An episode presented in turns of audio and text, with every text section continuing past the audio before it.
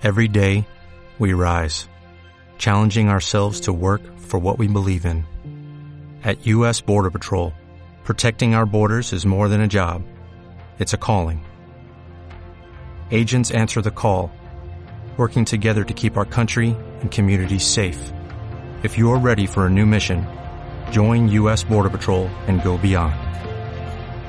Learn more at cbp.gov/careers. Día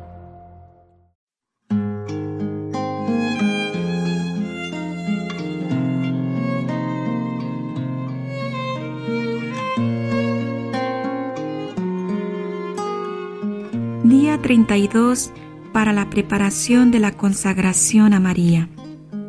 Beato Juan Pablo II. Tres palabras resumen lo que aprendimos del Beato Juan Pablo II. Madre, entrega y misericordia. Reflexionemos sobre cada una. La primera, Madre.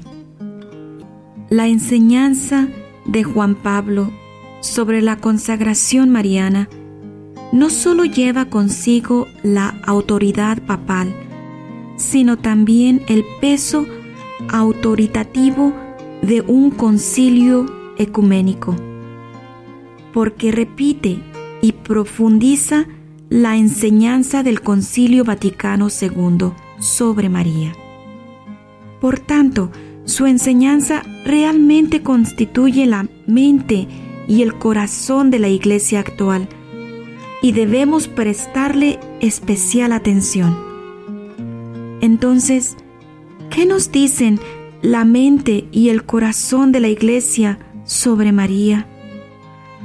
Nos señala la mediación maternal de María.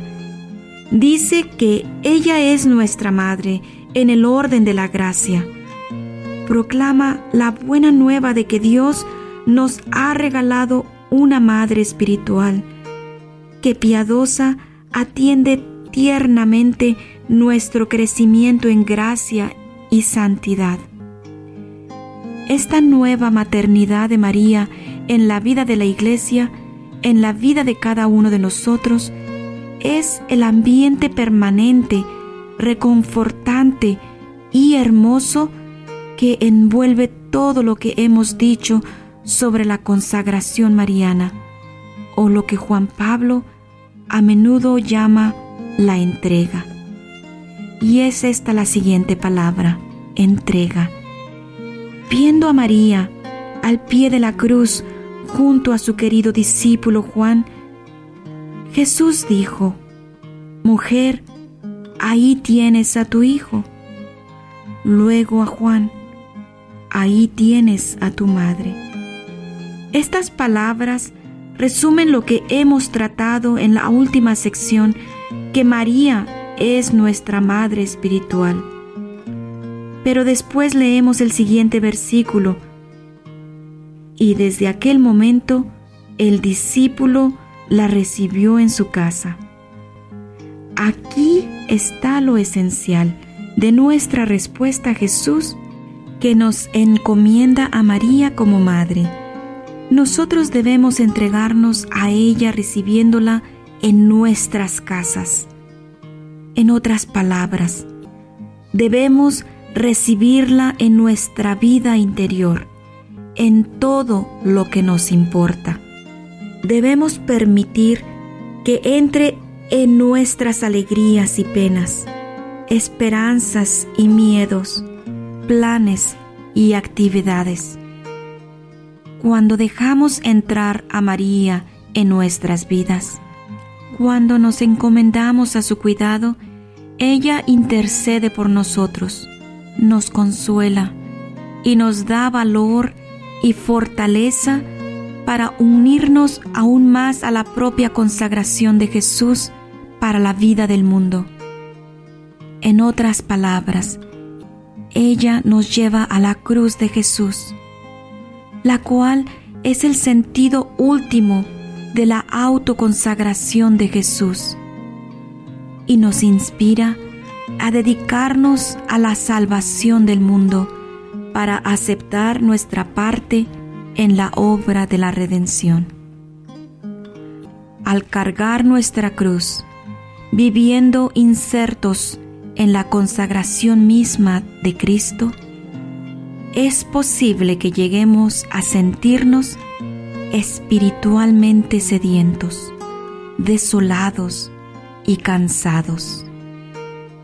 Allí es cuando María nos lleva al costado traspasado de Cristo, a la fuente de misericordia, donde encontramos un manantial incesante de fuerza y santidad. Así, de acuerdo al pensamiento de Juan Pablo, la confiada entrega a María conduce a nuestra consagración a Cristo. En otras palabras, podría decirse que se trata de un movimiento de entregación. Y la tercera palabra, misericordia, reflexionemos en ella.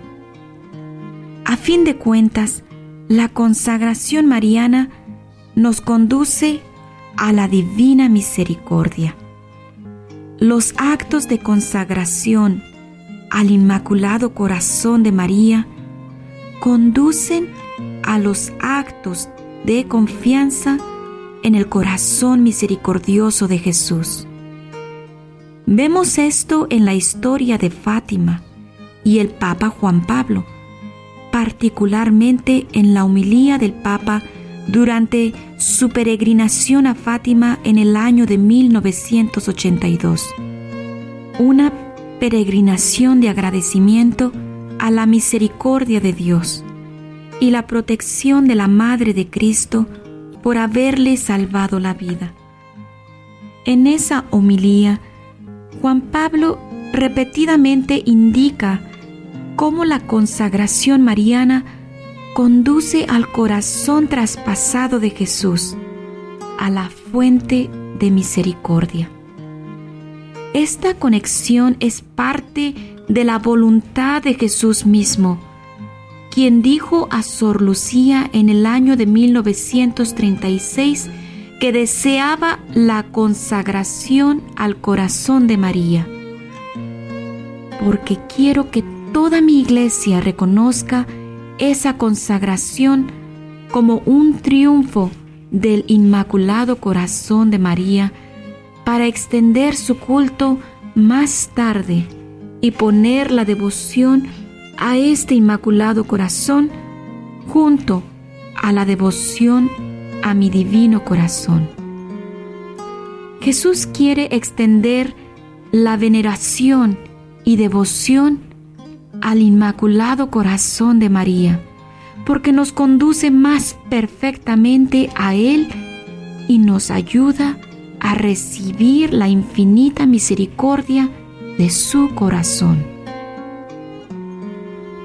Dedica el día a reflexionar sobre la enseñanza mariana del Beato Juan Pablo II, tal como se resume en estas tres palabras, Madre, entrega y misericordia. Amén.